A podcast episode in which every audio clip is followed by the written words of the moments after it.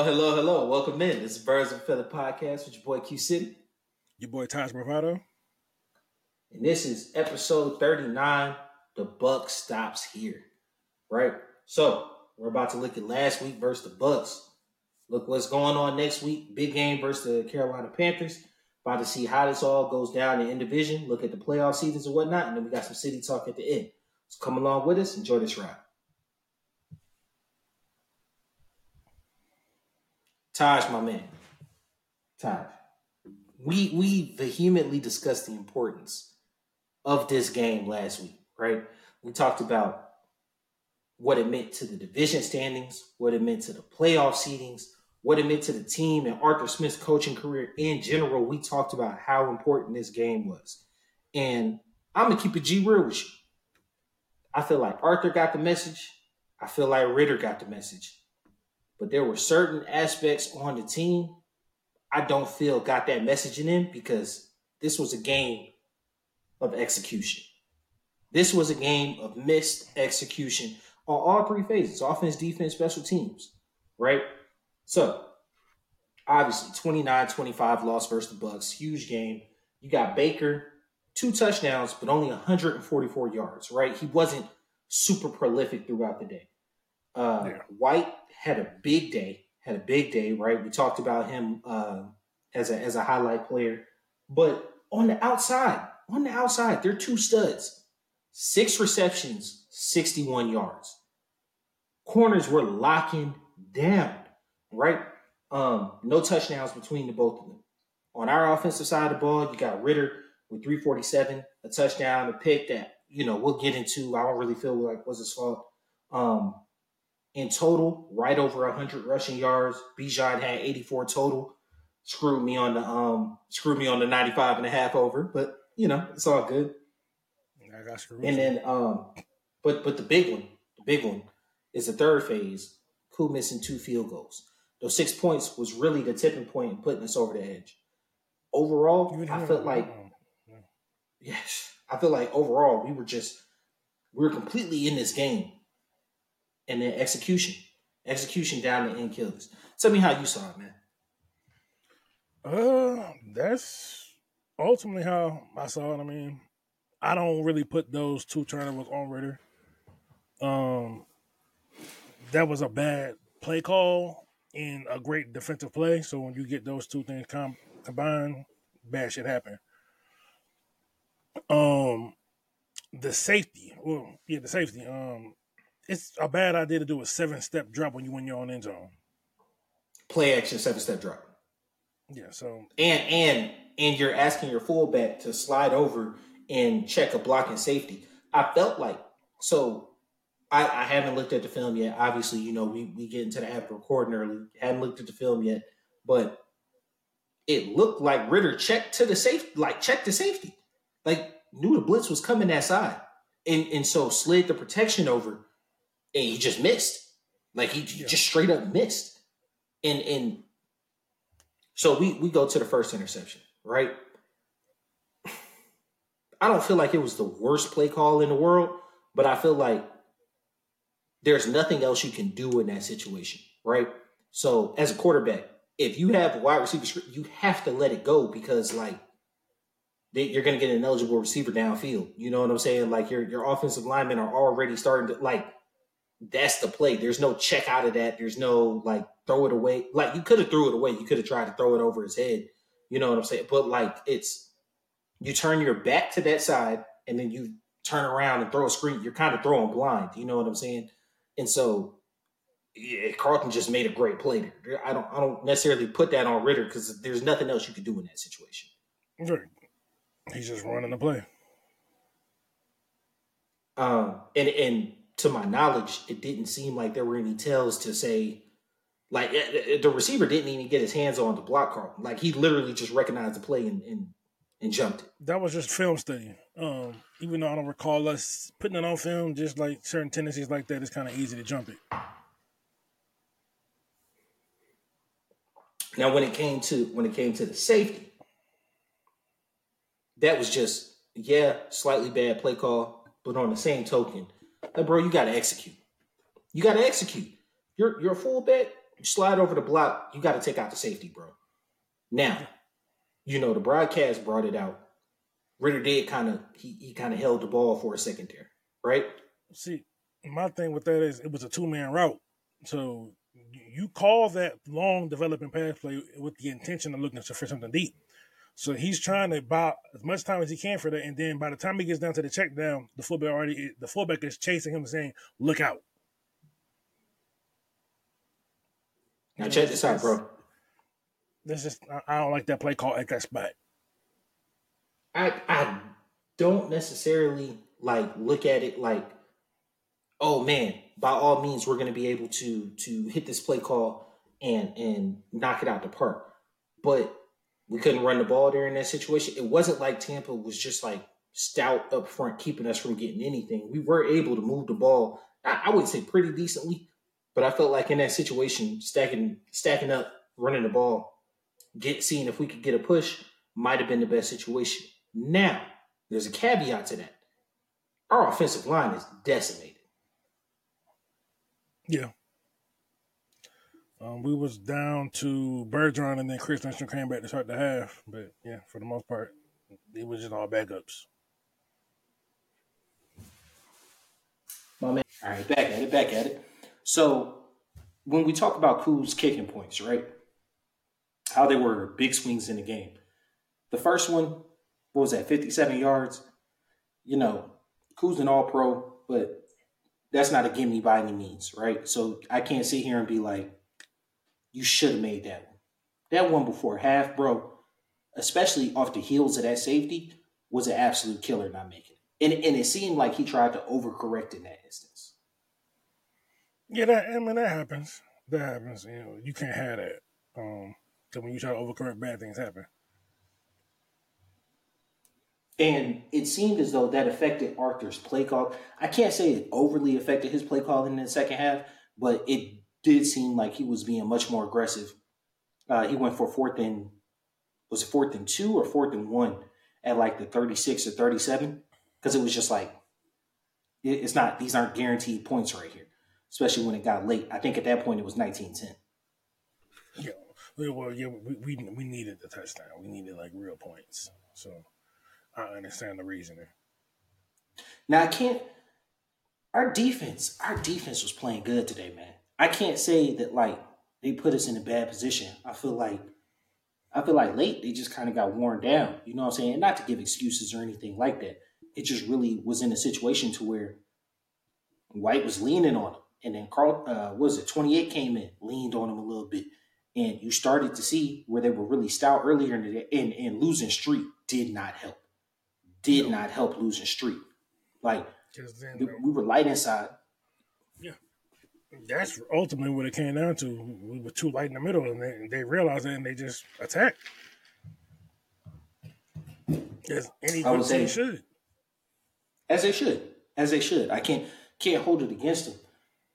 Um, a revelation in the special teams putting Alford back there. You know, me and you was texting. That was a good decision. Now, yeah. I'm not gonna lie to you. When they first put him back there, I thought they were just conceding the fact that we're not going to get any punt return yards, right? Oh, Especially no, like always, you constantly. Okay. No, I was gonna say I, I, always thought he was probably the better option because um, even back in preseason, he's the only one that did anything with the ball when it came to punt return. Given he had the only punt return touchdown. So how I look at it usually is that a punt could be a three and out, right? A punt could be a three and out where you only play three snaps. If you're, you're the nickel corner, so you're damn near a starter right? Like you're yeah. gonna play, you're gonna play between 48 and 60 snaps on any given game. So like right. you're damn near a starter. So putting you back there for punt returns after going through a series that may be anywhere from three plays to six to eight plays, because like if they're punting, obviously they've either haven't crossed uh, half field or they just barely crossed it. You know what I'm saying? So like to put you out there, it's kind of to me just like okay, we're conceding because this guy might be dealing with fatigue and whatnot. We're just going to put you in a position to where you catch the ball, you ain't got to do nothing crazy with it. I just need sure hands back there type situation, right?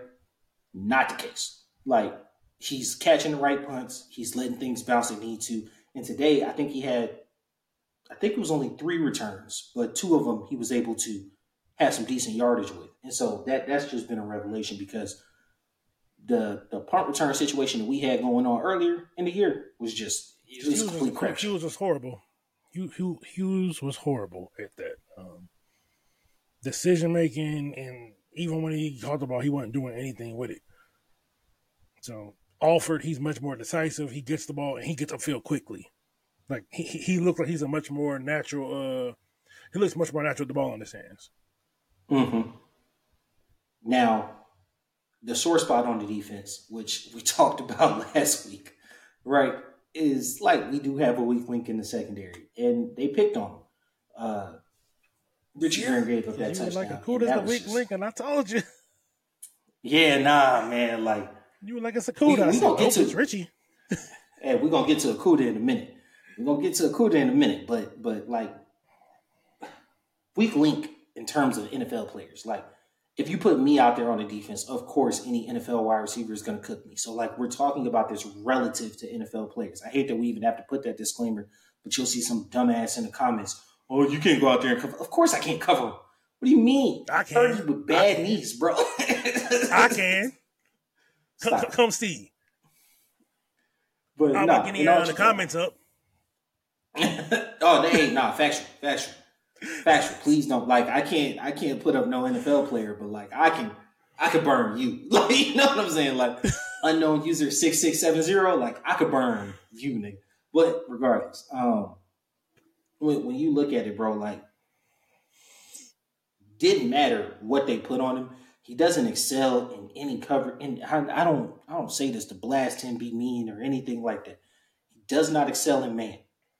He does not excel in zones. He is highly penalized.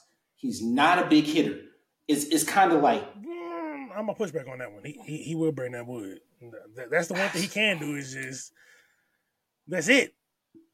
I, I don't see him in those positions. Cause like Like and, and, and you know what? Playing ne- playing next to Bates, because like when you're playing next to a great player, it does highlight your weaknesses, right? So like when I look at Bates, Bates is exceptional in run support, right? So when I think of like big hitters coming down, filling a hole, filling the box, I'm thinking about Bates, and so Bates ain't no big In that hitter. I situ- ain't gonna- yeah, He a boy, sure he done had a a couple this year. Mm, He he done had a sure couple this He year. He done had a couple this I'm year. you. He, he's a sure tackler, but, But- no big hitter. But Baker did. Baker did run the fuck over him. Like that shit was tough. Baker straight shoulder to chest uh, on the goal line. But it wasn't really nothing you could do. I mean, your feet are in the end zone. It's just you probably gonna get through. But regardless, like I haven't seen anywhere that Richie Grant excels. And like I ain't calling for this man job or anything like that. It's just how do you mitigate that going forward in the season? Because like it, it- this is what it is now. You're not replacing them. You're not. You know what I'm saying? There's no sure it's too late upgrade on the roster that I can see. Yeah. Um, it's, it's it's too late. So it, it is what it is. But I did notice that there are times where he's off the field. Um, because I think it was like the first or second drive where I seen they were uh they were second down and then they got the third and longer. Then I seen him coming onto the field. I'm like, wait a minute, you went on the field. So um, it Mhm. looks like Hellams is starting to eat into his uh playing time. Um, Now, Hellams took a really bad angle on that big catch to Godwin. He took a really bad angle on that big catch to Godwin. But I could chalk that up to rookie mistake. Right? Chalk that up to just you learning. But that, that was that was critical. also leans on one of his biggest weaknesses coming out, which is coverage. Um, yeah, especially on wide receivers, uh, in in particular. But someone who excelled in coverage, who was a ball baller today, bro. Clark Phillips. This man straight strapped up all freaking day, bro. And Okudah, Okudah, please rent, bro. Please rent rent. You understand me? There are beautiful condos in Atlanta. There are some great, there are some great eateries. You know what I'm saying? Rent and get an Uber, bro. Rent and do Uber, please. Please don't get a lease nowhere. Atlanta Toyota, they're gonna try to throw money at you. Don't worry about it, bro. Don't go buy a house Cause like Clark taking that job, bro. Clark is taking that boundary corner job. It's it's not it's not there for you, big dog. Like Okudah might be out of job. Okudah might be out of job, especially if he's trying to command the money that we was talking about last week. Clark Phillips was a fourth round pick, bro.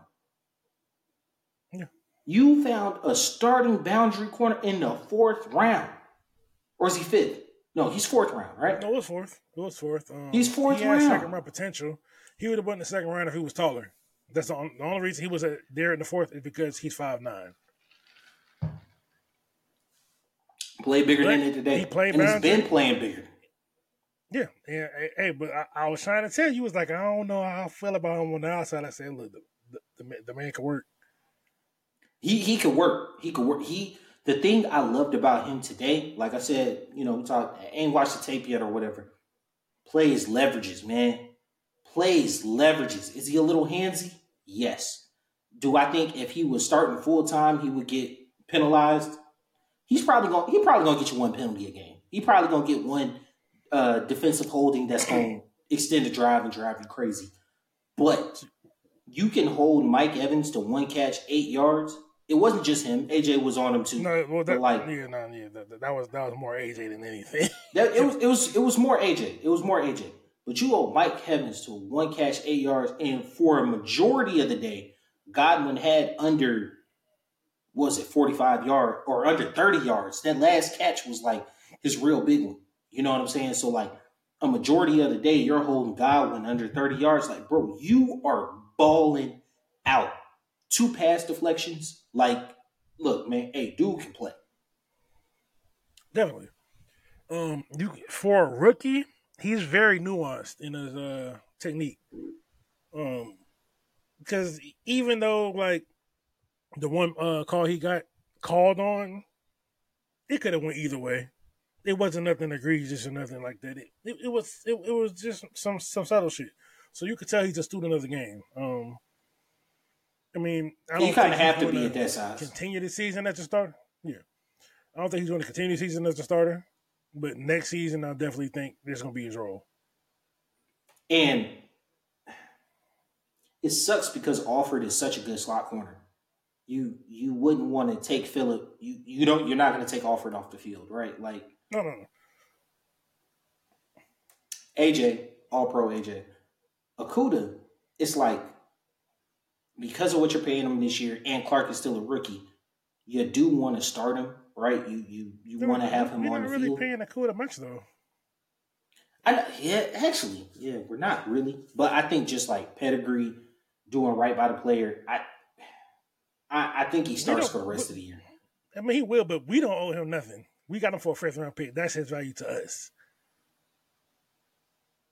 I, I don't Detroit- disagree with you there entirely. Detroit drafted him third overall. We didn't.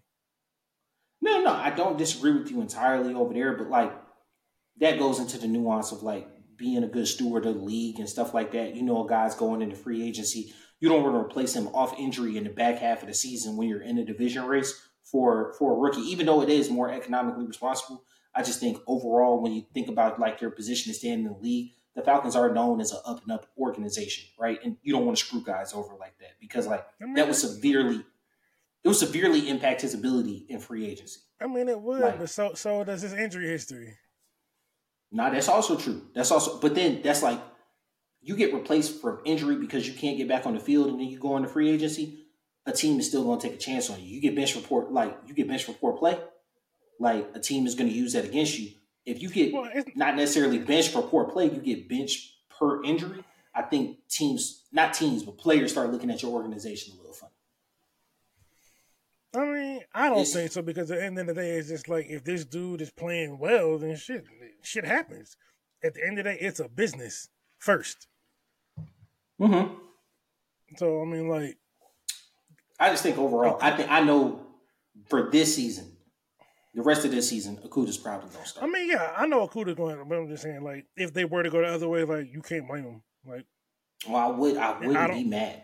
I I, wouldn't be I don't mad. think that would deter anybody else from doing it because it's just it's, it's a business, and you you just got to do what you feel is best for the team. Um, Now, you talked about what's best for the team. Let's talk about something that was amazing for the team. Throw the ball up there. London down there somewhere, bro. London, London is down there somewhere, dog. And Ridder finally got that through his head today. Like, throw it up there, man. Hey, Ridder. Hey, London down there somewhere, bro. London Drake flashed all the potential that made him a top 10 pick today, bro. 10 for 172.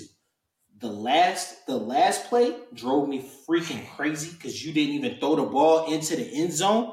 But like it just is what it is. Um that goes back to Koo missing those kicks. You know what I'm saying? Like obviously if we had the six points, we would have won. But if you had the one before halftime and you just like it's a three point game. You can't miss the whole approach to that drive. It, everything. Even if you give up that touchdown with 31 seconds left, you got two touchdowns. You know, or you got two timeouts. It just, it, it really, if you're driving to tie or win the game in that situation with a field goal, it's completely different than four points down, got to score a touchdown. Like Tampa lined up seven dudes on the goal line, rushed forward. You know what I'm saying? Like it was, and, and still damn near got home. But I don't want to take away from, you know, even if you take away that last catch, which I think was about 20 something yards, he went nine for 150, bro. London had a freaking game, dog. That is what you want to see out of a number one dominant receiver.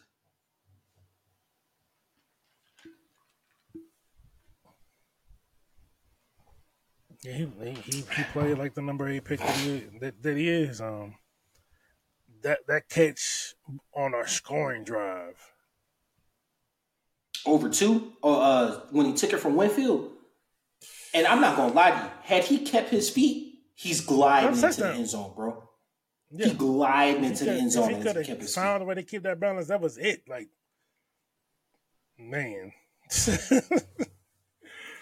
That was probably the best catch I've seen him make in a long time. In a in a hold on, no no no no.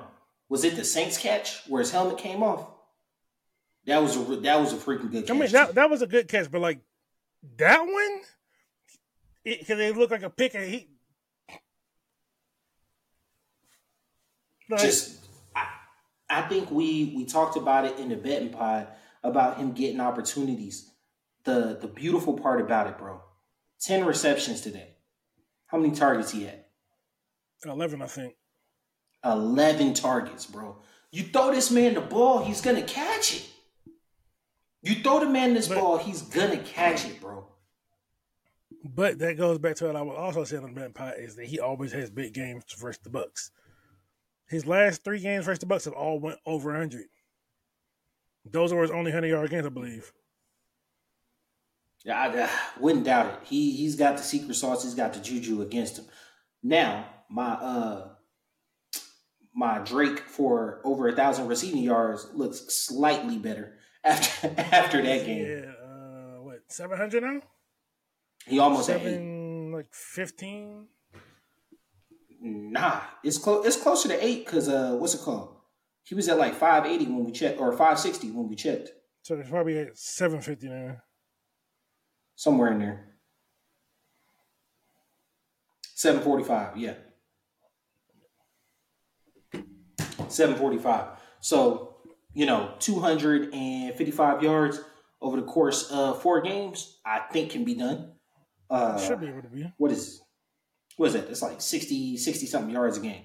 So I, but regardless, regardless, London had a big game. That was beautiful. Bijan under the 95 and a half, but he had a good game. He had a good game, man. Um, they were able to move the ball with Allgeier. I really wish they would have featured him a little bit more, but Bijan had a hot hand. You just have you, have a bunch of weapons on this offense, and it looked like it, it, honestly looked like they didn't have a problem moving the ball. You know what I'm saying? Uh, Koo makes them two field goals. You're talking about this team scoring 30 points in this game, right? Yeah, 28-31. You're you're scoring 30 points in this game. But I think the reason for the title of the episode, the buck stops here, right, is that we can't keep talking about what what could happen, what should happen, what what will happen. Four weeks ago, we were saying, "Yo, we really need to fire Arthur Smith." He took his bye week, and and I can honestly say there's some humility in his play call. He is really like, I'm going Jimmy and Joe's over X's and O's. I am going to get my playmakers involved. Yes, it was a blown coverage to Pitts, but like I'm dialing up something for Pitts, right? Also, also, heard something disgusting on the broadcast, bro. That touchdown today. That was Pitt's fifth career touchdown. Yeah, I mean, that's no, no that feels racist. like, like it feels racist. It's probably not, but it feel like it. You know what I'm saying? Like, what the hell, bro? You're like, you are an awesome talent. You have scored five touchdowns in three years. It's not. It's not entirely his fault. London has two touchdowns on the season, six for his career. And and Bijan is, I think he's at five. Running back's different for this season. Compare, you can't compare what he's doing to what receivers and. No, I, I think that's stupid low. I think Bijan having five touchdowns this season is crazy low for the amount of talent he is and the amount of production that we have running the ball up and down the field. Right? Like it's either I mean, but I think it's five rushing. It's four rushing and two receiving, I believe. So he has six. Now, be honest with me. Could Bijan have 11 touchdowns this year? At this point, yeah. do you feel like he should have 11 yeah. touchdowns with four games left? Yep. Which means your rookie year, you could have 13 touchdowns. He should definitely have more than what he got. That's for sure.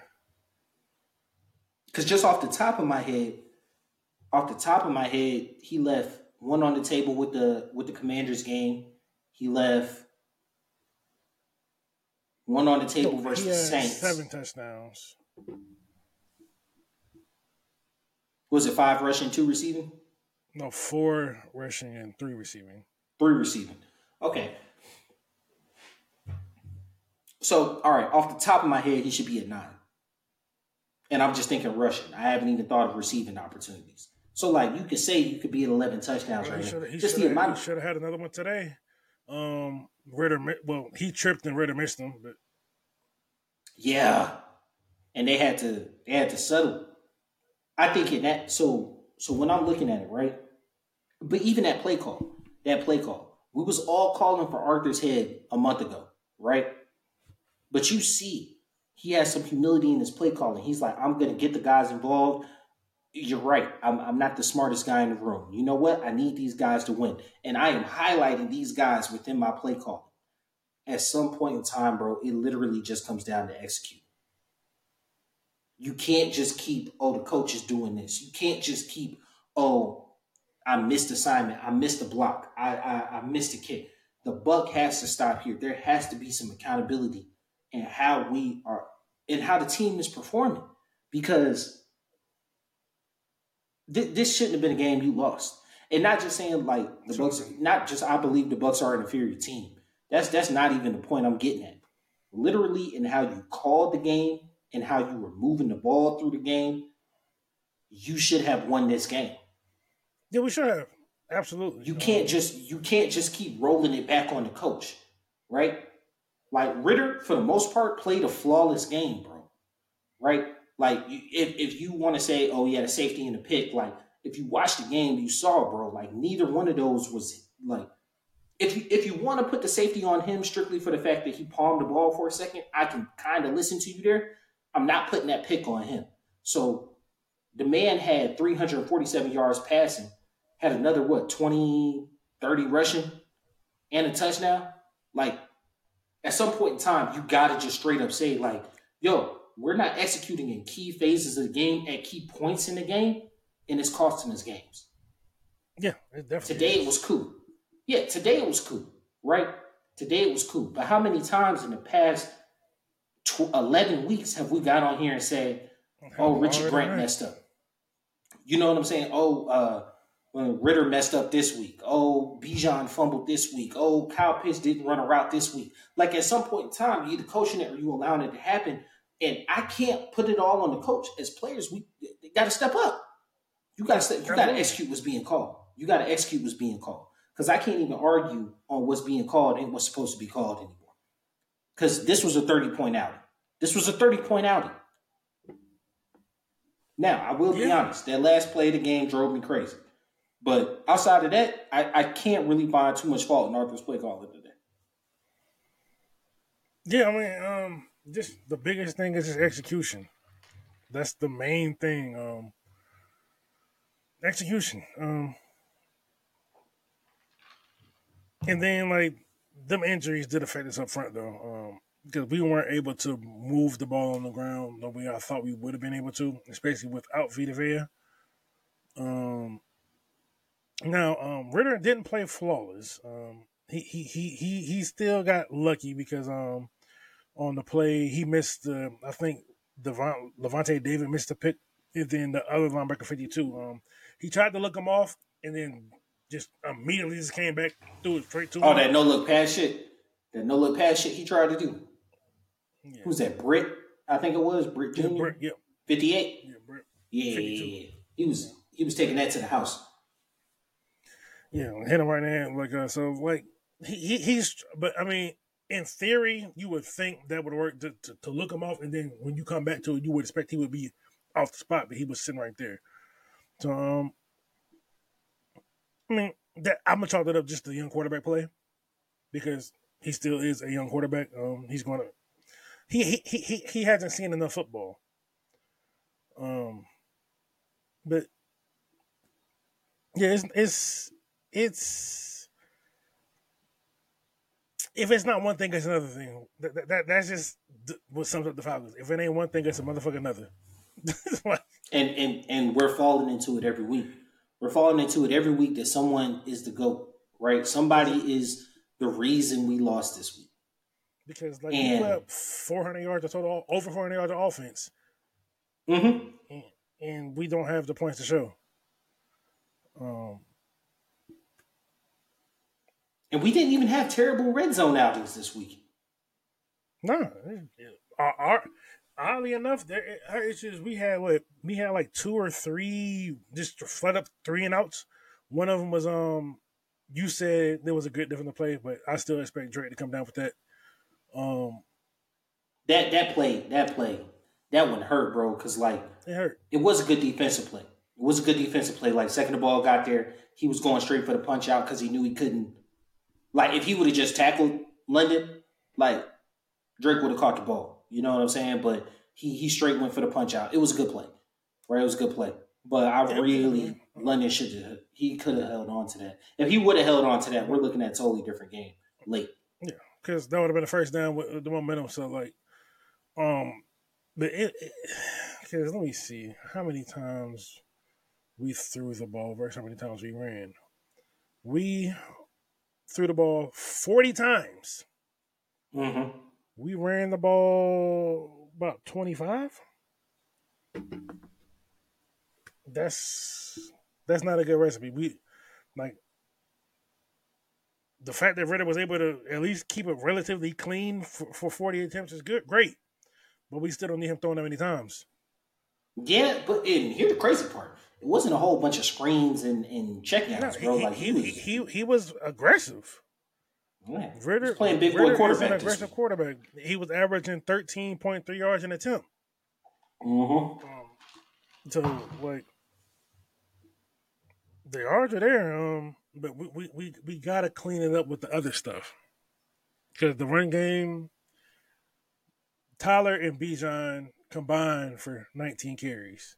Cordell had three, Ridder had four, so maybe just under like about 19, 22, 26, 26 carries. Mm-hmm. I think it was right over 100 yards. Uh, no. Right under. Looks like 40, 30, 15, and 7. Yeah, looks like we're right under it. Um, yeah. Um, because this this this game didn't feel. I mean, I guess we were down nine what, nine points. So I mean, I guess but forty attempts. Yeah, nine points in the fourth in the fourth quarter. Yeah, and scored eight and scored fifteen in the fourth, bro. Like R- R- Scored Ridder fifteen in the his- fourth. Ridder plays his best ball in the fourth quarter. Um, like I remember, I was texting you. I, I, I wish we can get Ridder fourth quarter Ridder in all quarters. You said then he wouldn't be fourth quarter. You said then he wouldn't be fourth quarter Ridder. I said exactly. He'd be a top twelve quarterback. Yeah, I mean he would. He would. It's just I'm not gonna lie. 31 seconds left. I thought there was an I was confident. And I was. Yeah, I, I was yeah, confident. I, And was I think "No, that there's a goes to- chance. there's a chance. There's a chance. I would have felt it would have felt amazing if we were able to hold the Bucks to a field goal. Right? Yeah. If if we if we had been able to hold them to a field goal, no matter what amount of time was left, I was yeah. It's just giving up that touchdown was a it, it, it's killing. it's a, it's a kick in the dick. Like it's not really much you can. It takes the winds out your sail. The whole team was hype and riding that wave of emotion, but you can see the defense getting the defense was getting just gassed and, and gashed. Like we don't have enough big bodies. Like they started to lean on them. It just it, it snowballed and it sucks. But we absolutely have we got to regroup because we have another really big game coming right at us again next week versus the Panthers. You know, they don't put hands on them. I'm going to have problems. All right. Like, like So- I need a statement game. Statement win, not a game. I need a statement win. I mean, let's let's get straight into it, bro. Next next week versus the Panthers, the one and eleven Panthers coming off a twenty eight to six loss versus the Saints. Now I'm gonna keep it G real with you, bro, because like that's the game that was on here. So I was watching that game. That game, it was 28-6. That game was not a 28-6 game, bro. Like It- that it thing was 14. closer. Yeah, that thing was 14-6 for the longest. And like the Panthers missed like a 30-yard field goal. That that whole team needs to be gutted. And the fact that they don't have a first round pick this year, and I think they don't have a three, if I'm not mistaken, it just it's gonna No, they got their But- three. They got their three. They gave their three last year. They gave the three yeah, last year. yeah. Okay, so so they just don't have their one this year. So you got a two, you got a three, you got a four. They they may need to see. I hate to say it. See if you can move Brian Burns and and try to restock because, bro, that ooh, there's a lot of help needed on that team. First and foremost, they need some wide receiver help. They need some wide receiver help bad, and it's it's so counter counteracted the fact that you traded away DJ Moore, who single handedly beat the damn Lions today, and you got receivers dropping wide open passes from Bryce Young. Like, it's a cruel world. It's a, it's a cruel world, bro. Now, um, looking at free agency, I don't think it uh, actually happened, but you know, there's another receiver that's in the NFC South that will be available, and he's pr- pretty good. Uh, you know, uh, he, the number thirteen for the Buccaneers. He's not going nowhere. You know I don't. I don't know if he. We don't. I, money talks. Yeah, and the Bucks is finna throw a whole lot of money at that man, mm, bro. I don't think the Bucks are because they had the opportunity to resign him, and, and that window closed, and he said, "Well, we'll just see what happens." Mike Evans ain't going. I can't even imagine him in another jersey, bro. Like, nah, Mike Mike Evans ain't going. Pe- pe- people said the same thing about Aaron Rodgers and Davante Adams, and look where they are. I I feel you. I just I don't think Aaron like Never say never. No. I'm just I so I think about it in terms of the offense as a totality. Who are you paying on the offense? The Tristan Wirfs is coming problems. up. No, I'm saying Tristan Wirfs is coming up. So like you got to pay him. Uh, they signed their left tackle out of free agency. Um, But Wirfs is the left tackle. right tackle then. Out of, they they they locked up their tackles. Godwin got paid what last year? Yeah, then you got both he- your corners paid. Carlton Carlton Davis and um, Jamel Dean. Um, Winfield, Winfield's I coming. believe. He's coming up. Um, Then Vita Vea got paid. Um, David got paid. David. Now, uh, that's de- that's defensively. On the offensive side of the ball, you're not really paying nobody. But you gotta look- you you can't just break it down. Offense. No, no, no, I'm at the whole picture. I'm saying I'm saying you're looking at the excuse me, you're looking at the whole picture, but like if you're not paying a quarterback top money, who's taking out a big piece of the pie? Right? The defense. You're not paying your defense, yeah, but to an extent, the highest paid defensive position is the uh is a mix between the outside linebacker and the corner. You paid your corner, but you didn't pay him top tier money. You didn't pay him 20, 20 million a year money. Like you should have enough to pay Mike Evans. right now what the Bucks have for 2024 in cap space. I mean, okay, they they gonna have about 40 million. That's 2024 because right now they got about two. They'll have 40 million. Um, And and your main your main focus is Winfield, Evans, and uh Winfield, Evans, and we just said one more was coming up. okay, Either way. Either way. But we're losing the plot. We're losing the plot. Back at it. We're on the we're on the Panthers. Right? They are experiencing a, a truly terrible season. And I don't I don't see an end in sight for them, but that ain't none of my concern or business. Right? Mhm. My concern in business, we should be able to go in here and thump these boys up. Now they're playing hard. And I don't think that we're going to see the same Bryce Young that we saw in week one because you don't really see it in the points being scored, but he is playing much, much better football. Like even today, he's scrambling out of situations, he's throwing the ball away more effectively. Like you can see, I'm, not to lie, he's still short. He's still short and he's very small. But like, I can see why y'all are like, he could be the number one overall pick because the kid's smart. The kid is smart, and you can see him figuring out. He just doesn't have the talent around. It's it's it's not there. You know what I'm saying? And because it's not there, we need to benefit from that. I'm sorry. Like you know what I'm saying? We just we we can't afford to sit here and be like to let a drastically less talented team beat us. Now, with our offensive line problems, I don't exactly know how this is going to look coming in the next week. What you thinking, bro? Um, last time we played him, Brian Burns wrecked us. We came up with the win, but Brian Burns wrecked us. Now,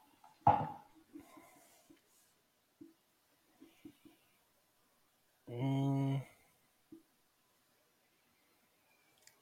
we should we should win pretty handily. Hopefully, we get some key injury people back from injury. Um, it's a division game, so I just expect to be close. Well, no, no, you know what? Fuck that. I expect this to steamroll these people. I, I'm thinking 27 7. I need a convincing win because we ain't did it all year. I need a convincing win. Mm-hmm. So, um, I need a thirty burger. I don't. I, I need a thirty burger. I the way this offense struggles Give me, to give, score, give me bro. thirty. Give me thirty-one zero. Oh wow. Ooh. Zero? I don't know, but like I, when I think about it, 24 or 27 to 7. I'll probably go 24 7 just because we haven't really top. Well, I think 25 has been our max all season, right? Twenty-eight versus the Bucks. Versus not the Bucks. Versus the uh, Cardinals. Cardinals. Okay, so 28. Um, 28 has been our high mark this season. So yeah, I'll go 27 7. Uh, I think they get on the board, but same, same mindset. Same mindset. I'm looking for a very convincing one. Um, this interim coaching staff seems like some dudes are playing for their job, playing for their ability to even stay into the league. But I just, I don't think their team is talented enough. I, top to bottom, two to It- it's a shit 52. Yeah, like you know, if, if you line them up player for player, like Brian Burns is probably better than any pass rusher we have outside of. No, I, I would say Brian Burns is probably better than any pass rusher we have. Grady's hurt. Calais is old. I, I, would say Brian Burns is better than any pass rusher we have. You know, Jaycee Horn. Okay, I, I, this might be a hot take. Ebiketie's trending. Slick, but he had no flash this week. Yeah, he did. We gassed him up. He, we gassed him up, and he had no flash this no. week. He had no sex. Yes, he yes he missed it, but he he was he, he beat Tristan Wirfs like in the first drive, but he missed the uh he missed the sack, but we still forced the first fourth down. He Horseshoes was getting and hand there. grenades, big dog. Horseshoes huh? and hand grenades. Horseshoes and hand grenades. No, no, he, no pressures. He, he, the pressures are there. He, he's he's beating quality linemen. I'm just I'm just saying. He is. He is. He he's is. trending. I, I, didn't say he's there. I said he's trending. But I, Brian Burns is obviously still better than any pass rusher we have currently. Jaycee Horn is probably better than our number two corner, right? That's not saying Chinn. Much. Chinn is maybe better than Grant. He's better than Grant. He's better than Grant. I, Hey, Jeremy Chinn been having a rough season, bro. I think he living off name right now. If you just want to be honest, Jeremy Chinn at least made a Pro Bowl. What Grant did? He's made a pro, but, but, I'm saying like he's living off name right now. He's having a terrible season, bro. He's having a terrible. The, the Panthers are having a terrible season. Well, yeah, but I'm saying him specifically. Like he's getting beat deep. He, uh I think he was out for injury for a little bit. Like it's he's having a bad season. And I don't mean that to pile on. I'm just saying okay. like he's having now, a bad season. but but but just just just to say one thing, right? Hold on. So Brian Burns, he's having a, a, a okay season. Um, he's he only has six sacks. Arnold has what five and a half. Arnold has where, where is it? Where is it? Come on, give, give me the number. Oh, he got five. He got he got five and a half. So Burns is only half a sack better than him right now. That's all I'm saying. And, and Ebiketie ain't even getting full time snaps. Yeah, but Burns is also doing it as a starter with like years of production behind him, bro. Like, but you can't you you you you can't you can't bring up his years of production and then not do it for Jeremy Chindo. I'm saying it, which is why I said he's better than Grant. You I said Jeremy Chinn was better than Grant. You say, hey, maybe, maybe this is a this is a look. He better than Brian Burns' bad season. Brian Burns' bad season is six sacks right now. Jeremy Chinn's bad season is just this shit is looking terrible.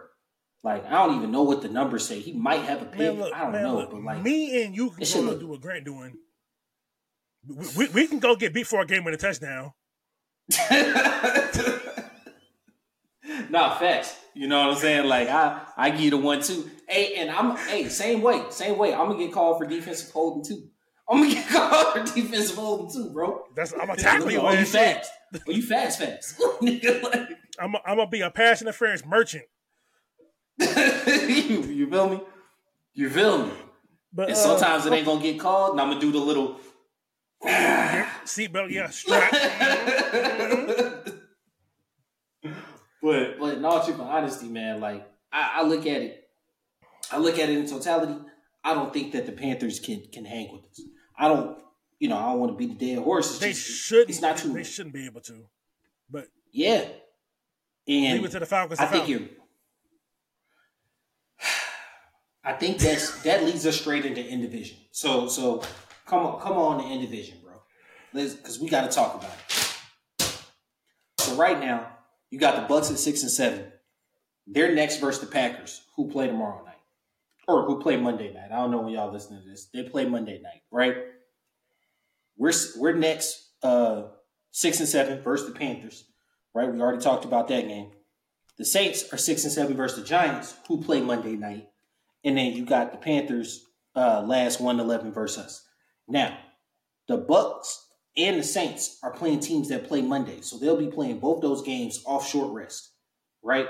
The Giants have been they've they've shown a little bit of life with the Italian mobster, um, Tommy Cutlets or whatever his name is. You know what I'm saying? That's that's cool. They've shown a little bit of life there. Yeah, yeah, they've shown a little bit of life there. And then the Packers, the Packers are legit in the mix, bro. And like all the people that were shitting on Love, I I just want to say, I just want to say, if you a long time listener to the pod, I know y'all remember this.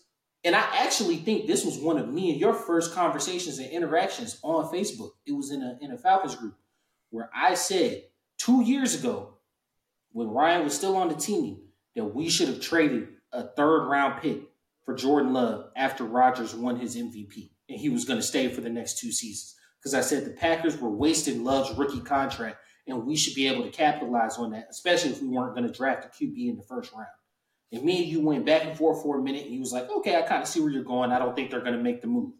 This is what I saw out of this kid, bro. Like, he moves fluidly, he moves effortlessly. Is he going to make some throws to make you go, oh my God, what the hell are you doing? Yeah. But he's also going to make some throws to you go, oh my God, like, bro, Oh my what God, what did you do? do? Like, yes, like it's it's he's raw. He's very raw, but the kid can ball, man. And like he needed the years of refinement. I really wish we would have made that move. Um, and y'all could go back and That's um, I wanted I want to say it was a game on the versus table. it. I, Because I, I, I, I think this is always a plan. To, to, to, to- they yeah, took him yeah, with, yeah. they took with the plan of development, so he was never going to get traded. Um, yeah, uh, but yeah, he's um, he he he is definitely heating up. Um, definitely heating up. And I'm not gonna lie to you. I think the Packers. I think the Packers are gonna beat the. uh I think they're gonna beat the Bucks. And if they do, that moves them to six and eight. That moves us into a really good position. If the Bucks mess around and beat the Packers, we are in a world of trouble if we don't beat the Panthers. Now, we broke down how that schedule looked last week, right? We talked about what NFC, what losses we could afford to have, what losses we couldn't afford to have. We can't afford to lose to both the Bucks and the Panthers. Like we have to win one. Like, we got to split. Realistically, The we can't Colts- afford much else. I mean, the Colts next week. Uh, the Colts two Yeah. weeks from now, we we we could technically afford to lose that game, but then we have to beat the Bears, and then it would be for the for the division versus the Saints. Right now, we are in a three-way tie. We can't afford much of nothing. I'm just saying. I'm just saying. Mathematically, in general, we could afford to them. Mathematically, you can't afford much of nothing. It's four games to go. You got a three-way tie. One loss could fuck your season up. Ah. But if that loss is an AFC loss, like, It, Just it don't matter if it's AFC loss. It don't matter if it's AFC loss. It it don't matter because if they keep winning, it, and you all for and naught. you play the Saints, you play the Saints. If they yeah, but guess what? If And the the Saints Bucks play don't, don't lose, it don't matter. Now, if the Bucks don't lose, the it Bucks matter. But the Bucks are. It don't matter. The Bucks So are gonna we, we lose. can't afford. We can't. You, you hope they lose, but the Bucks are a good team. Bro, Tampa's remaining schedule is so they play the Saints, right? So that's going to eliminate part of that tie one way or another. They're going to play the Saints. They play the Jags. They play they play the Packers, Jags, Saints, and then Panthers. The Panthers might be a win. Um, it looks like January seventh. January seventh is going to decide this division one way. I think all four of those is wins because So you think the Bucks? J- Hold on, hold on, hold on. No, because I need on, I need you to say this out loud. Hold on. Listen, listen. Trevor Lawrence has got a sprained ankle. He's not 100% right now. They're going to boost the shit out of him. This is two weeks away. The Panthers, uh, you know how long a, a ankle sprain, a high ankle sprain takes to heal? They're going to boost the shit out of them. so you got them, do you got the Panthers. Then you the Saints, and what, what, what's the last team? No, so like they play Packers this week, or they play oh, Packers we next week, Yeah. right? The They Packers- play Packers next week. They They play the Jags the week after that. They could beat the Jags, especially with Tre- Trevor Lawrence on a bum ankle. Then they play the Saints. Then they play the Panthers. The Jags is our best shot. And Trevor So hear me out. So the Bucks entered this game five and seven. You Yeah. think they are about to go on a five game winning streak?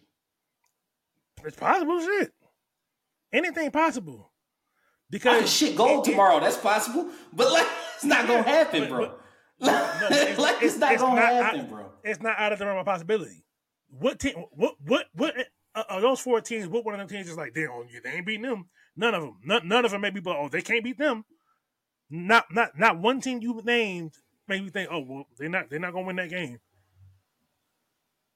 I mean, those are all all four of those games are winnable games. Will they win them all? Maybe not, but those are all very winnable games. They dominated the Saints last time they played. They barely beat the they Panthers gonna, the last time they played.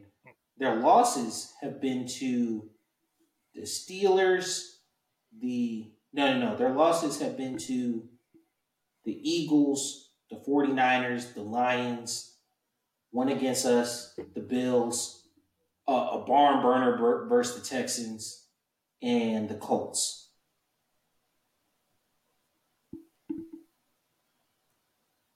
They ain't losing the I. I can see it.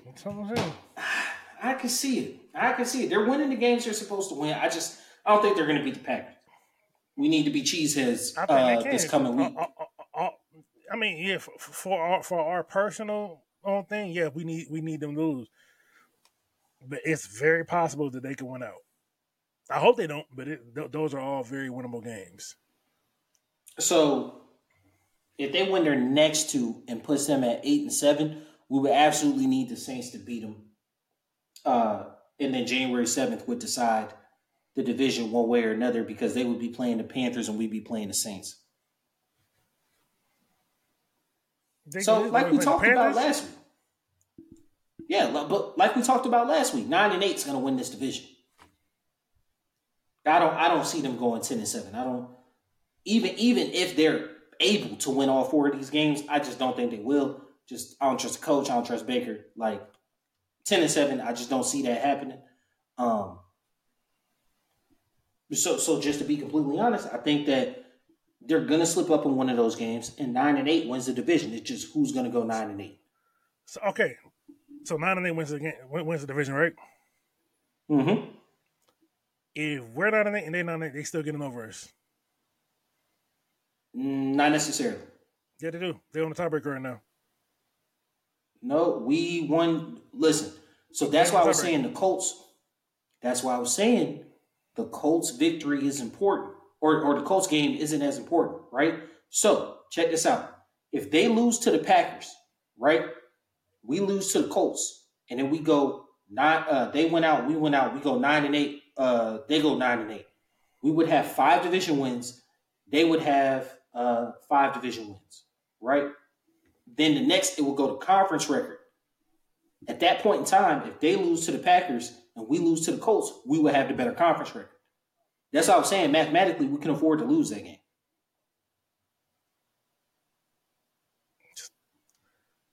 we can't afford much of nothing.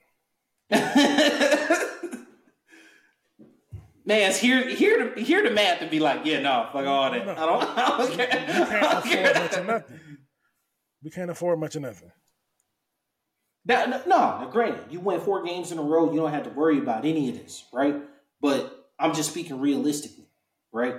I'm just speaking realistically. The Bears have all of a sudden have a heartbeat, right? So like that's actually what I wanted to get into. So yeah, if we, we look at how the standings too. are, yeah, we look at how the standings are right now, right? So you got the 49ers in the one spot. Right now, you got the Eagles in two, but Dallas just beat them, right? You got the Lions at the three, and you got the Bucks in the four slot. But actually, got, I think uh, Dallas, in the two spot. Uh, no, I think Eagles still got the better division record for right now either division or conference. Eagles Eagles should still be two after this game. Even even with the loss, they should still be two after this game. They they have the they lost the tiebreaker versus the Eagles, but see that's why I be t- this division and conference record shit come in handy, bro. I be trying to tell you, you don't be listening. But they should still be two after this game. Um, Lions three, Bucks four, Cowboys five. The Vikings right now are sitting at six. And then the Packers, they haven't played, but at this exact moment, they're sitting at seven, right? Then you got Rams or Seahawks is eight and nine. Not really sure which one based on conference and division record and whatnot. We dropped all the way from four to ten with the loss today. Did with the Bucks at nine? I mean eleven. I mean, no, the Bucks. No, the Bucks are at four. I mean Bears. Hmm? I meant Bears. Bears. I meant Bears. Bears. No, Saints are Saints are at eleven. No, no, I said ba- oh, so Bears are at twelve. Because Bear, Bears, Bears are at twelve. Bears, are not mathematically out of this. That's what, like, bro. I'm trying to like. But, do, but do we gotta play them. we gotta play them. Here's the crazy part: they could literally help us because they still gotta play against the Vikings again, and they could also hurt us. They could. They could. Right. the thing could. is, I'm not, I'm not taking if the, the thing is, if the Vikings and us got the same record, they still get in over us because they got they won the head to head. Vikings would, yeah, Vikings would get in with the head to head, right? Um, you look so at the Bears that, schedule. That don't quick. really do as much good unless the Vikings just bottom out. No, so listen, they still. No, no, no, no. The only team they have left to play is the Packers, right? So the only team they have left to play is the Packers, who's sitting in the seventh spot right now. So if we beat them, they could help us play spoiler to get us into the seventh spot if we don't end up getting the division, right?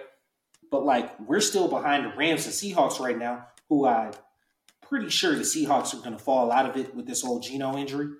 Um, but the Rams, the Rams are still they're still alive and kicking at six and seven, and they have a better they have a better conference record than us right now. So I think nine and eight wins the division, but it's entirely possible that nine and eight won't get you in the playoffs. A nine and eight team would get in, but it wouldn't be us.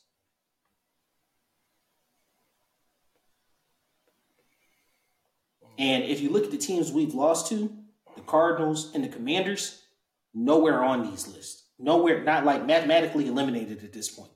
And those are the ones that really hurt you because those are NFC losses on teams that ain't even competitive. Yeah. The Vikings lost, they're starting to look really, really bad considering the Passtronaut just got benched today and they lost, uh, they won three to nothing. But like we discussed with the Jets, a win is a win. You know what I'm saying? But like these losses are looking like they look terrible, bro. The Vikings, Cardinals, and Commanders loss look terrible in their three NFC losses. That put us in a position to where when we lose a game to the Bucs, we drop all the way from four to ten.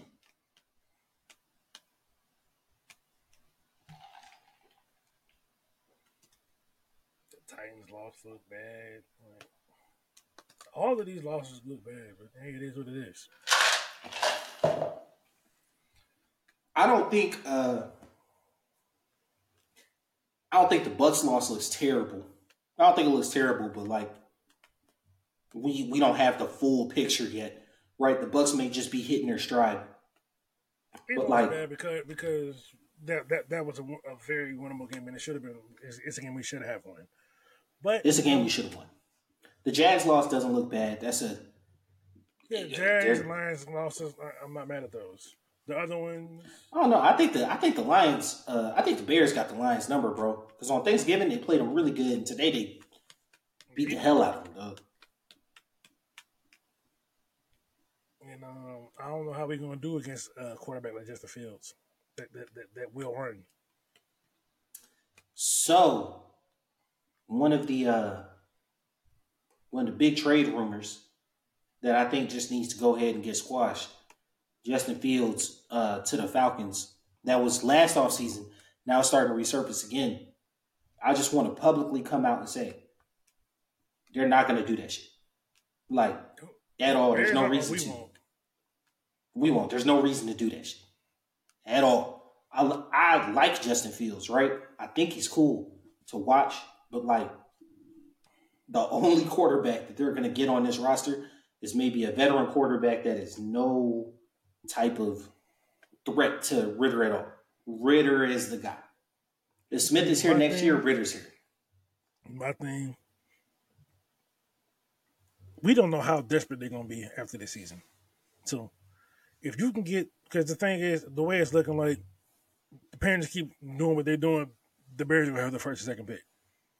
Mm-hmm. Now, are the Bears going to look at one of the quarterbacks and be like, "No, nah, we go with Fields," or are they going to be like, "Nah, Fields, just go ahead and roll out, boy"? Now, I'm gonna be if that's what they do, if that's what they do, you think Atlanta wouldn't be like, "Hey, I got a third or four for you"? Can't rule it out. Are you going to pick up his fifth year option? We don't know how desperate they are. I wouldn't. I'm not going to pick up his fifth year option, right? You won't, but I'm just saying I, we don't know how desperate they are. That's all I'm saying. You can get a. Hey, you can get a. You can get a five. Because, because the thing is, as much as because, because the thing is, a five I'm not a Field, conditional.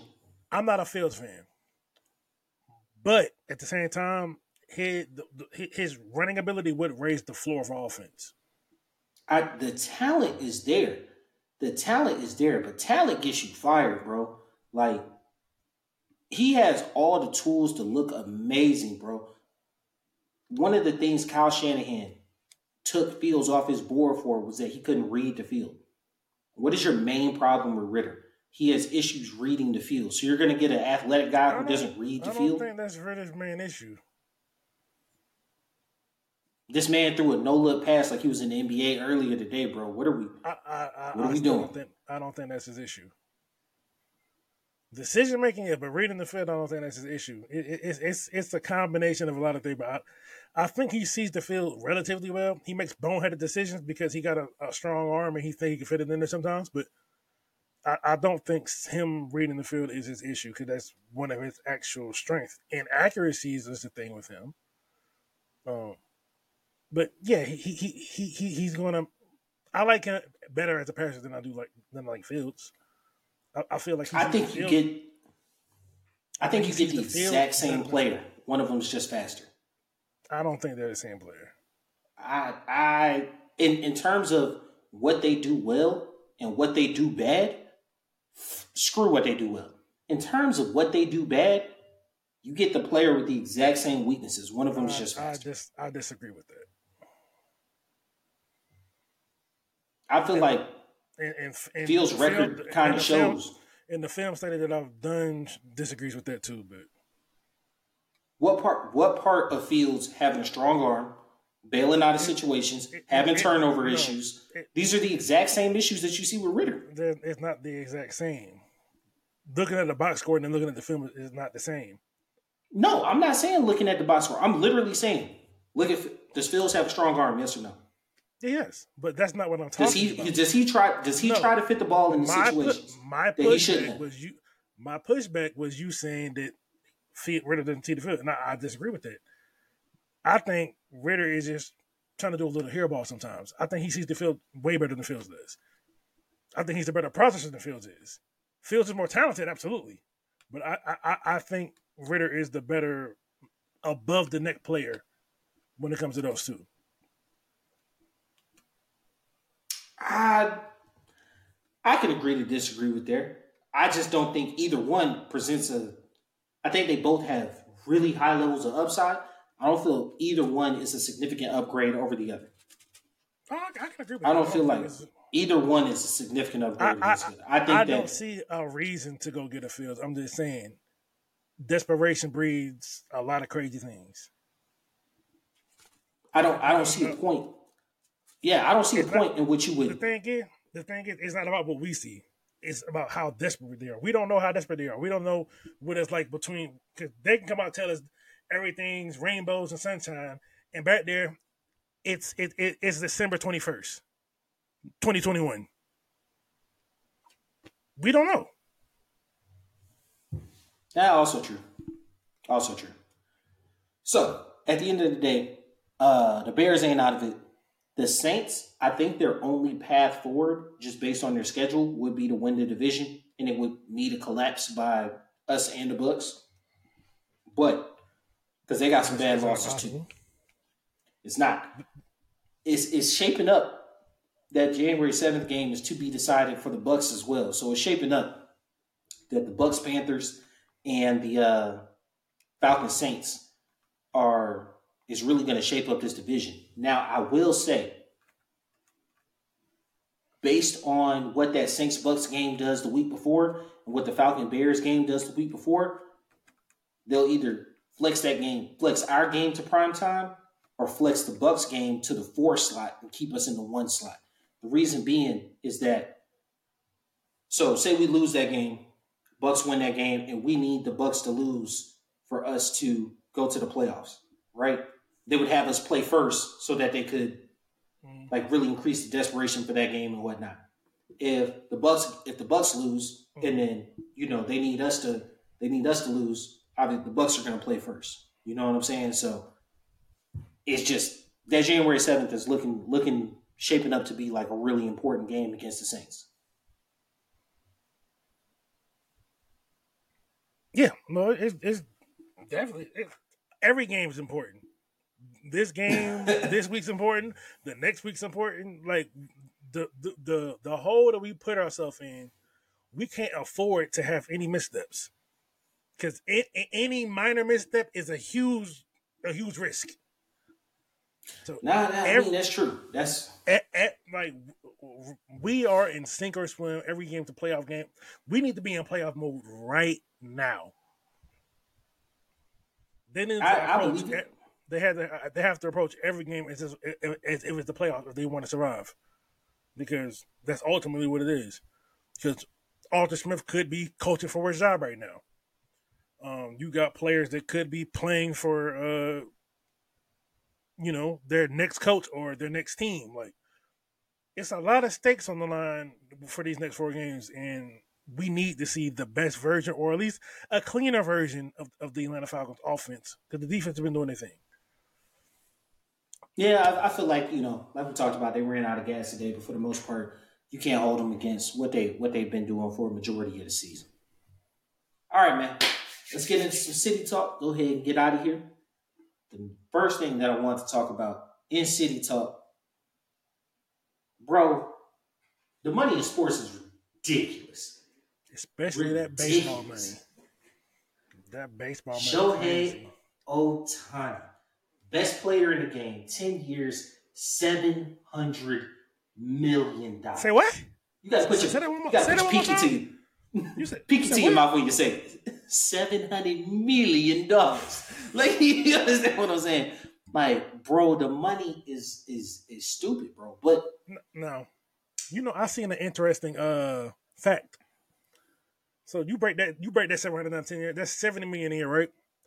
He mm-hmm. makes more per year than eight, eight baseball teams' whole roster combined. I could believe it. Like the Dodgers are the team that paid him, bro. Yeah, no, but like that seventy million. The, the, what Miami, Miami, uh, Miami, their total roster something up to sixty million. Did you have seven other teams that yeah, are less than that? Miami. I, I could probably I can't name all of them, but I would probably say Miami, Kansas City, uh, Oakland. You know, just these more abundant franchises, bro. And, and to be honest with you, stuff like that is why baseball is dying, bro. Like and you look at that contract and you're like, oh yeah, what do you mean baseball is dying, bro? Like, there's certain teams that just cannot compete. You know what I'm saying? Like in the NFL, you got a salary cap floor. You also have a salary cap, like you have a ceiling. And so there's a certain level in which all teams can compete, all teams can pay. You know what I'm saying? In baseball, you don't have that. And so like you have these coastal teams that that can just like I, they can just pay amounts that you can't pay, bro. Yeah. You know what I'm saying? Like, but I mean, if your, but, if your job comes, no, you you know, we, yeah. we, we ain't gonna out you or nothing, but you you you your job's reasonable. You know what I'm saying? You make a decent living or whatnot. If the job around the corner comes to you and says, Taj, love what you're doing. You're great at what you do. I'm gonna offer you 13x what you're making right now. It doesn't matter how much you like where you're at. it doesn't matter, bro. It doesn't matter. And and and like jobs around your area are are can be like, oh, you know, Taj, we'll pay you 50 cent more, we'll pay you a dollar more, we'll pay you a dollar fifty. A job comes along and says, take your base rate and multiply it by 13. Like, bro, it's not a question. And the other jobs can't really compete in that field. And like, now granted, we we kind of you know, I'm, I'm a Braves fan, and we we do kind of benefit from that. You know what I'm saying? Braves got deep pockets. A lot of that had to do with the cable the cable network contracts and the fact that in the southeast they were the only team for a very long period of time. So you know what I'm saying? You got a lot of Braves fans in the whole southeast. They make a lot Braves of money. cheap. If we just being honest, we we are relatively cheap because we were in the Shohei thing, but we weren't gonna give him that kind of money. Bro, no, no. So and, and, it's and it's not that we couldn't because the thing is, with a player like Shohei, they're paying him for two positions. They, they are, but that contract gonna pay for itself because he brings you a whole other fan base. Because okay, so, so that's what I want to talk him. about. That's what I want to talk about, though. Does he bring that? Does he bring that fan base in Atlanta? He brings it wherever he goes because they. No, so he, he's that he's that crown jewel right now. So wherever he so, goes, so I want to kind of, I want to kind of mix sports for a minute, right? So you look at uh, a lot of Chinese, a lot of China's fans are Houston fans, right? Yeah, because of Yao Ming. Because of Yao Ming. Because of Yao Ming, right? But also the Central Time Zone matches up to where they're watching games in the morning over there, right? Six, seven in the morning. Mm-hmm. If you think about Japan, right, in relation to the Eastern Time Zone, they're playing a five o'clock game in the afternoon. Isn't that like two or three in the morning over there? I mean, you got people that still gonna be if, up. Yeah, if, if I'm not mistaken. And like if if you're in LA, that's like a it's a late night game. It's like a 10, 11 o'clock at night. And so it's kind of like an event to watch him on the on the West Coast, right? That's why I think the Yankees were never truly in it. Also, traveling from Japan to LA is is a trek, right? But like traveling from Japan to New York or Japan to the East Coast, Atlanta, that's a that's a totally different beast and monster, right? You're traveling over landmass, or like you're traveling over landmass one way or another. You're looking at 16, 18 hour flights. It's, it's ridiculous. And that's why it, it never struck me that he was leaving California. You know what I'm saying? Like as soon as the Dodgers were in it, I'm like, the Dodgers are going to get him. And look at the freaking money. No, wasn't nobody putting up that money, bro. And just because he brings that fan base, I don't feel like you're you're right. That contract is going to pay for itself, but they're able to capitalize on it paying for itself. You feel me? Like I don't think, like had he gone to the Astros, had he gone to the Twins, I don't think they're going to be able to capitalize on that fan base the same way the coast, the LA Coast will. I mean, I, I I can agree with that, but I still think you know, regardless where he went, LA does make the most sense. But regardless where he went, he was bringing a fan base with him. Yeah, and, and can we just talk about can we just talk about the the crap show that is the LA Angels? You've had Mike Trout and Shohei Ohtani for six years, one playoff berth, bounced in the first round. Yeah. This is this is a terrible franchise, bro. It is. Like you moved from Anaheim to LA right? Because you wanted to get the bigger fan base. You wanted to Anaheim wasn't paying for nothing or whatever. You moved to LA. You're the what tenth most popular franchise in your city, right? Both NFL teams, the Dodgers, the Lakers, hell, the Clippers are even better than you.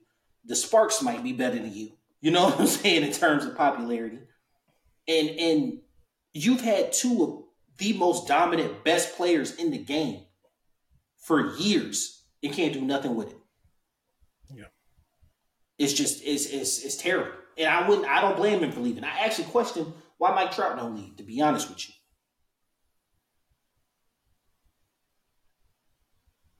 Well, I mean, Mike, Mike, Mike Trout's still making that good money. Um, but whenever that contract ends, who knows? One thing I will say though, Shohei's not pitching next year, right? He's only no. going to bet. Yeah. So he'll, he'll recover from the injury yeah, so when he does come pitch in 2025, I feel like that would change the landscape a bit for the National League in general. But even as a hitter, dude's dominant, right? Dude's dominant. I wouldn't consider him a, an awesome base runner, but he does get on base and he is able to you know, get those extra bases. He, he he fast now. He's fast. He fast. Yeah, but he hasn't. What's the stolen bases look like? Um, He's more of a power hitter Hmm? he's he's definitely more of a power hitter. Base. Base.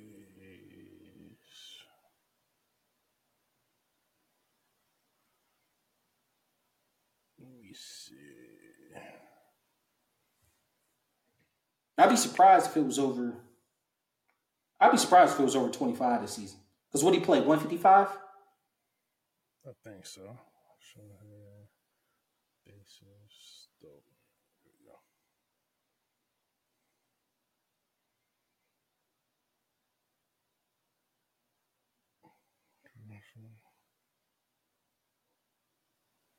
Eighty-six.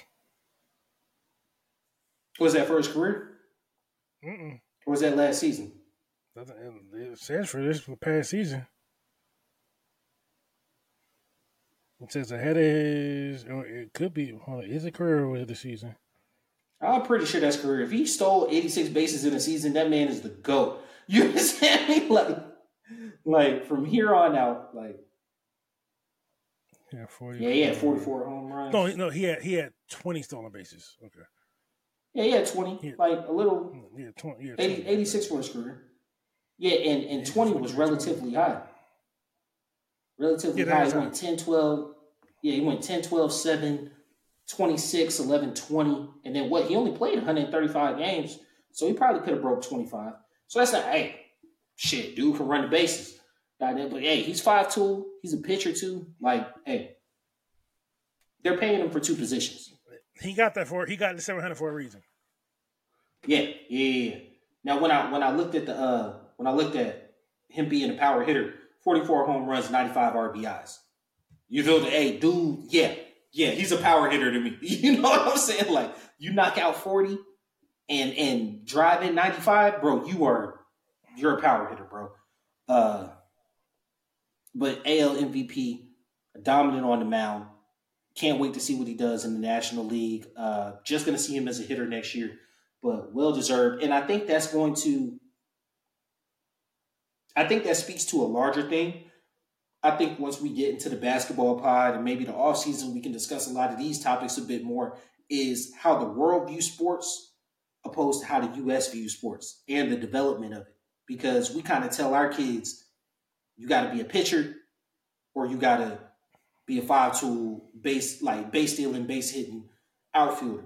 We never really keep those kids that can be dominant pitchers, hitters all the way up through, right? Like we usually have them pick one. What's yeah, up? that's right. The crazy thing is, is Shohei makes more than double the next person. Yeah, he they're paying him for two positions, bro.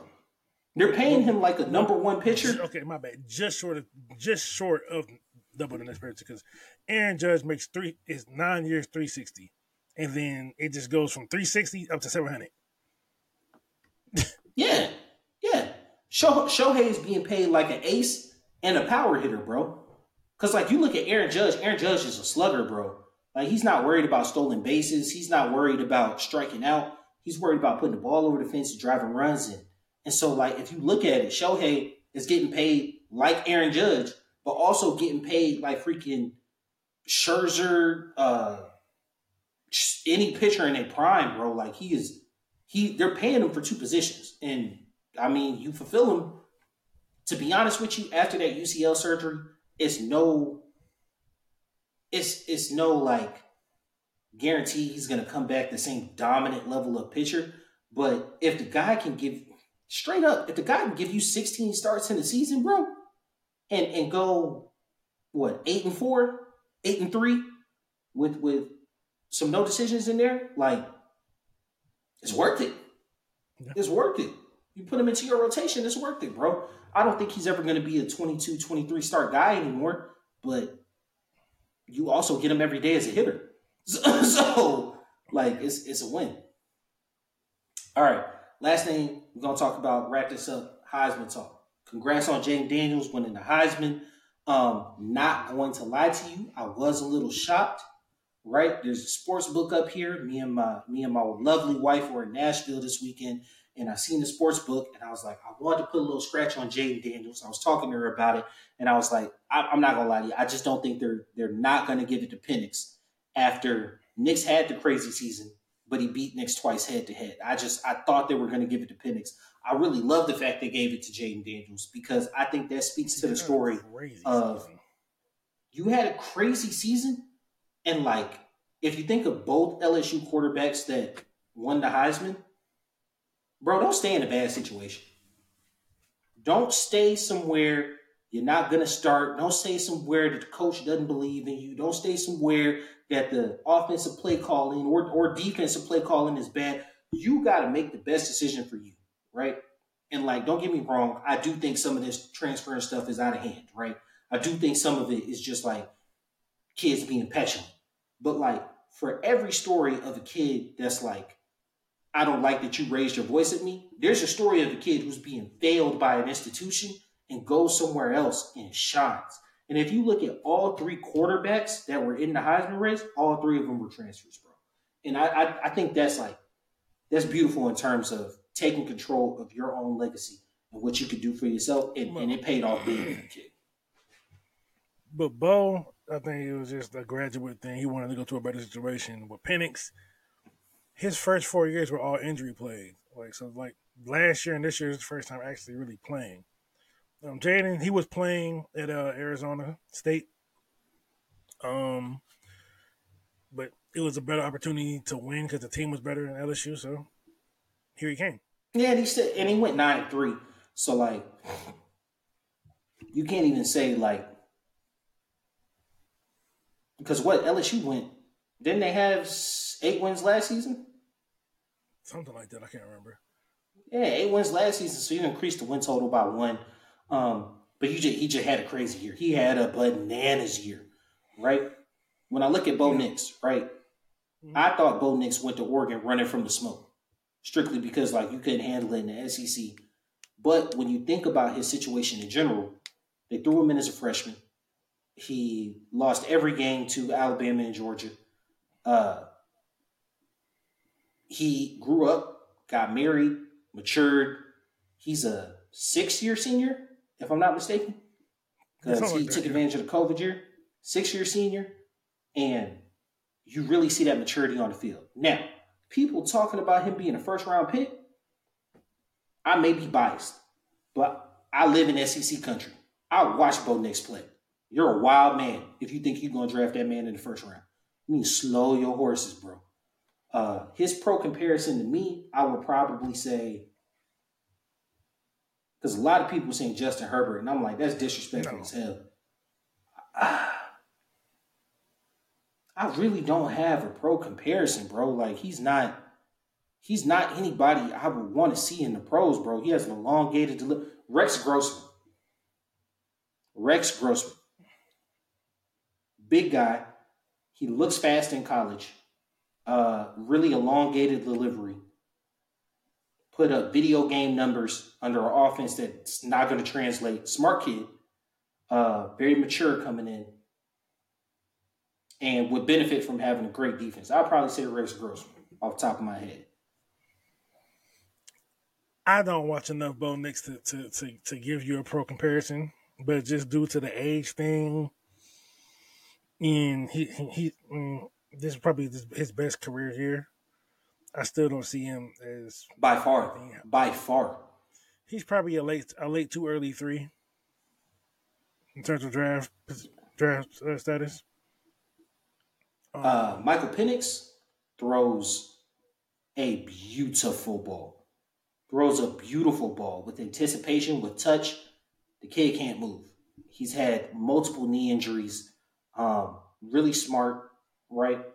So because his athleticism has been sapped and he's a little older, I would say his comparison kind of falls in the Kirk Cousins range, right?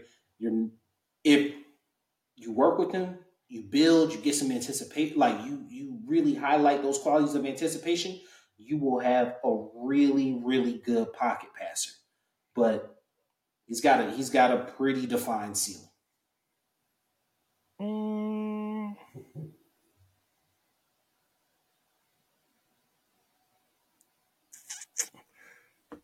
I think you're sleeping on his athleticism. Um, yes, the injuries. I'm just I'm just thinking about the yeah the, the knee injuries. The injuries, but he's he's he's still fairly athletic. He does give you that um escapability, but um, I I don't like his. I don't uh, it's, it, it's something about him I don't like. Um, I can't really put my finger on it, but it's just something I'm just like, uh, I, I, I just don't think it works. He he feels like a YouTube quarterback in the sense that it's like he's big game hunting.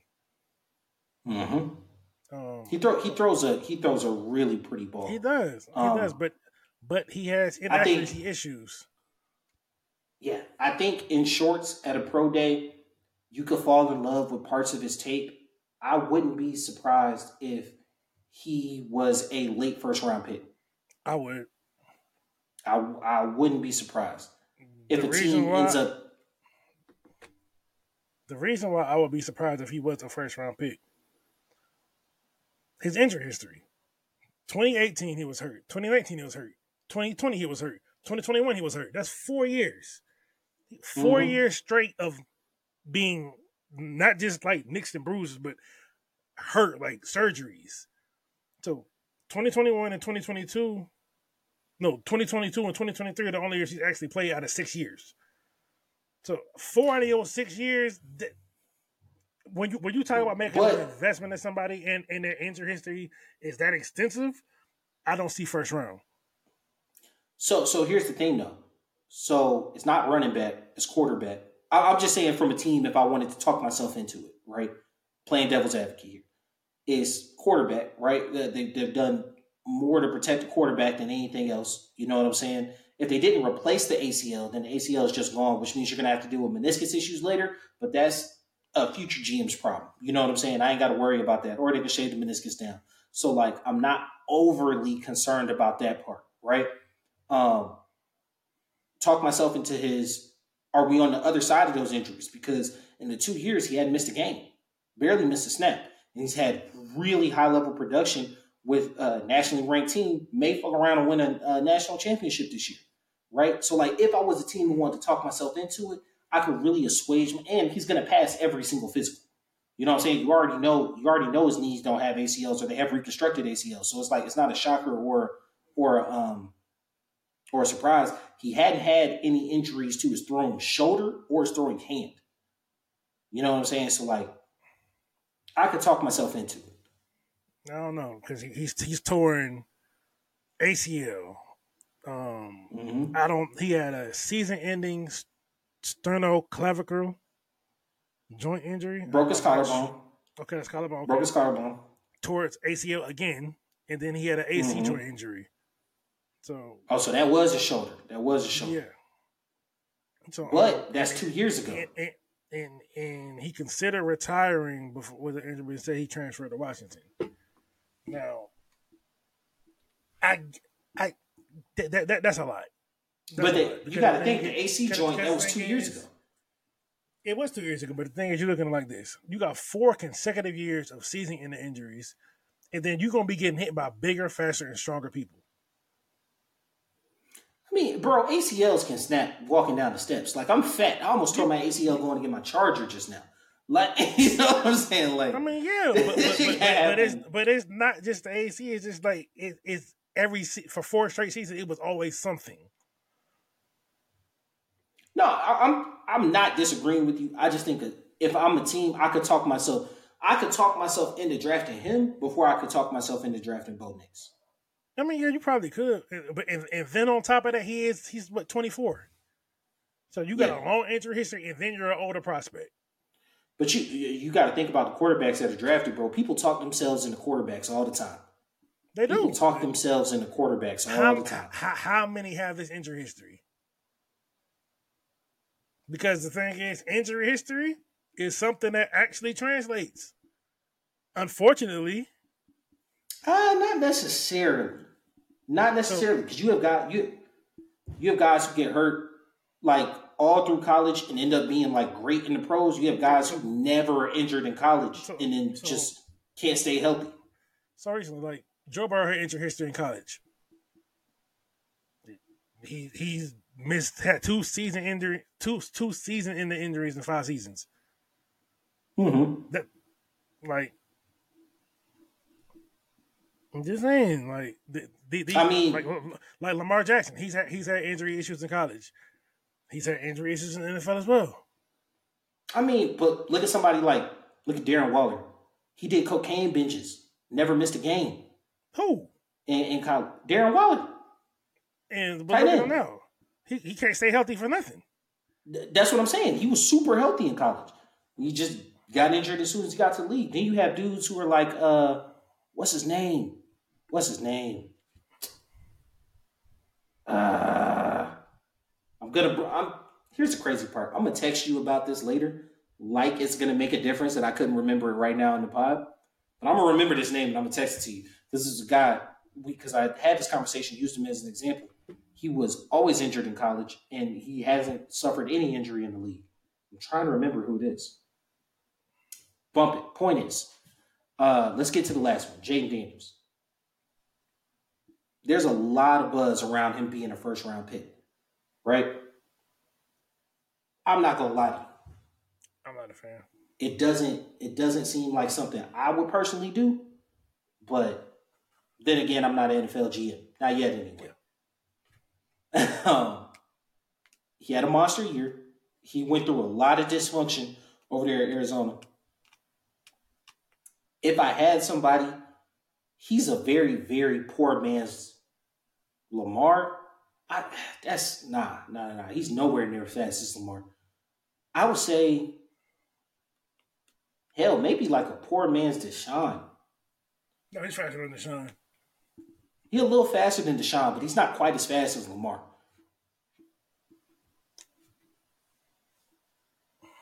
He, I can't say he overly struggles with accuracy, but he was throwing to some wide open receivers. LSU has dominant athletes. I just think that because like Malik Nabers, who is someone that I do let the Falcons to draft, just going on record and saying that, but Malik Nabers is an elite separator. They they have receivers that can get you wide open, so that, that mm-hmm. makes your mm-hmm. throws easier. So like I was talking to someone the other day who, who was breaking down some LSU film, and he said he came up with the came away with the impression that Malik Nabers is just that good, and Jalen Daniels is fine. Like he said, Jalen Daniels is better than he initially thought he was, but he he he really kind of just summed it up to like the amount of separation that these receivers give the quarterback to throw. Yeah, and you you see how that translates when you get guys like Mac Jones, right?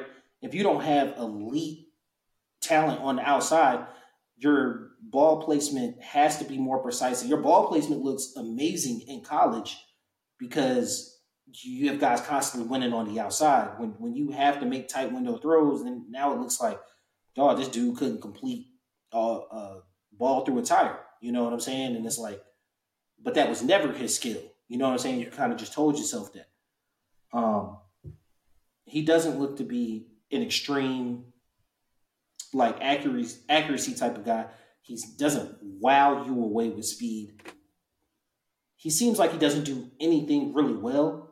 And my comp for career comparison seems to be like EJ Manuel, to be honest with you, where you're gonna have a guy who's slightly overdrafted, right? Not now, I'm not saying in terms of physicality.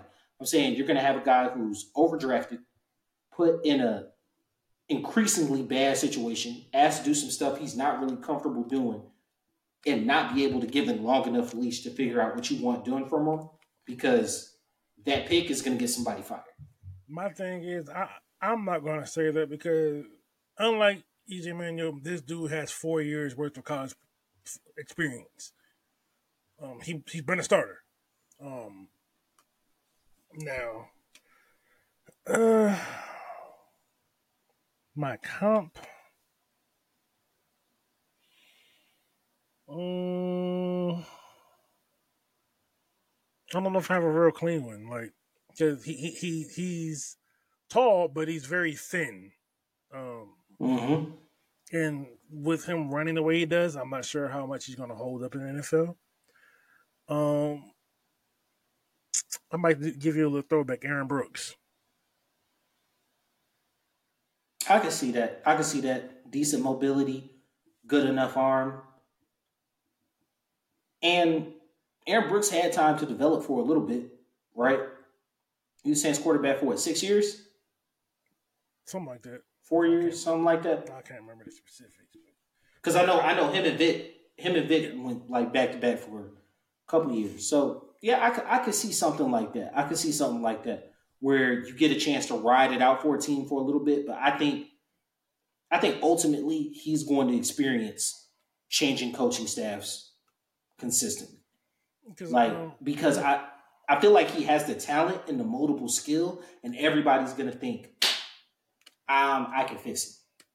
I'm gonna be the one to bring that out of him. Because like of the three quarterbacks, he's the only one I think has realistic possibility to be a first round pick.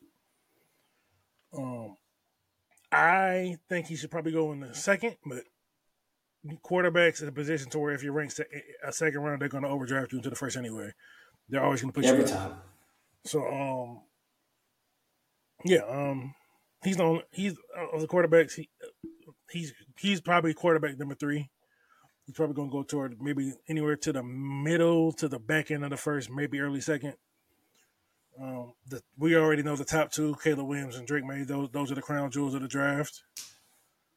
Um, Slick Drake Maye had a terrible end to the season. I don't think he's playing in the bowl game.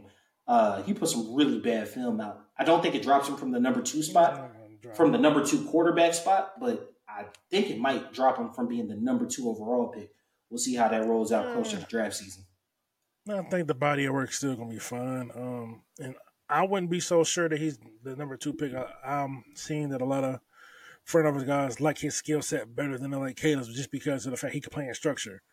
Um, Caleb has a lot of bad tendencies when it comes to breaking structure and like it it, it, it just depends on what you want. Do you want the sound like guy or do you want the guy who's going to just run the play that you want as you want it?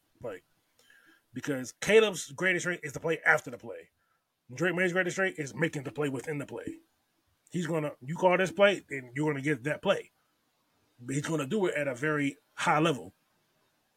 I'm not so sure that Caleb Williams could do that same thing at a high level because they they they're, they're on two opposite ends of the spectrum. So we gotta. I think as we get closer to draft season, we'll see how that how that one plays out. Um, the last Heisman uh, invitee, Marvin Harrison Jr. Marvin Harrison was one of my favorite wide receivers growing up. His son is a just monster. That's a top five pick right there. Yeah, yeah, easily. Um, comparison, uh, probably his dad.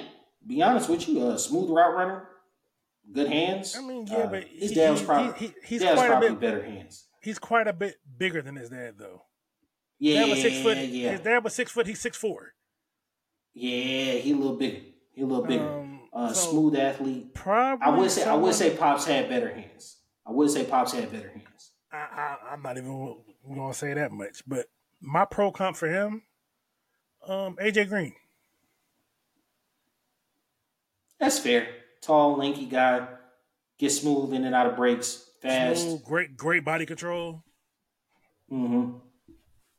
Now, he's not, okay, so he's not the explosive athlete that Julio is, but I think his athleticism is more in line with AJ Green. So, yeah, yeah, yeah, yeah. Like he got a basketball player type of build. Now, um, so something I actually wanted to talk to you about. We can we can get out of this one. We can get out of this one quick. We can get out of this one quick. Certain certain traits, right, that we talk about in college athletes that are not particular to the college game and then we try to like put those into the NFL game, right? Mm-hmm. So like you'll hear when they talk about receivers, like great body control. Usually what they're talking about is the ability to make a catch on the sideline. But the college rules are different than the NFL, right?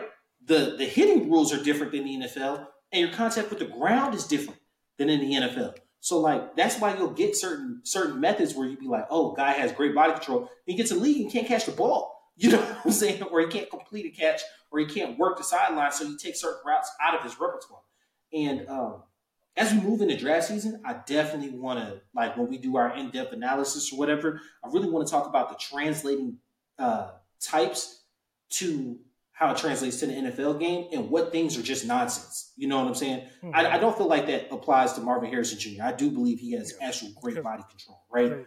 I, I think the body control thing is silent, but it's also like the ability to catch the ball away from your body and to keep everything else in sync while you're doing that. Now, and, and another part of that is catching the ball in traffic, which isn't a huge part of the college game, um, depending on where you play. Yeah. Yeah, depending on where you play.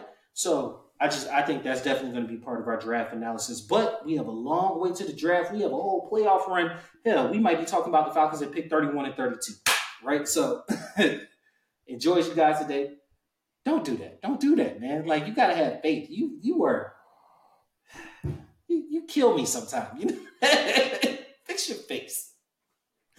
All right. This this been your boy Q City. Your boy Taj Bravado. We out. Peace.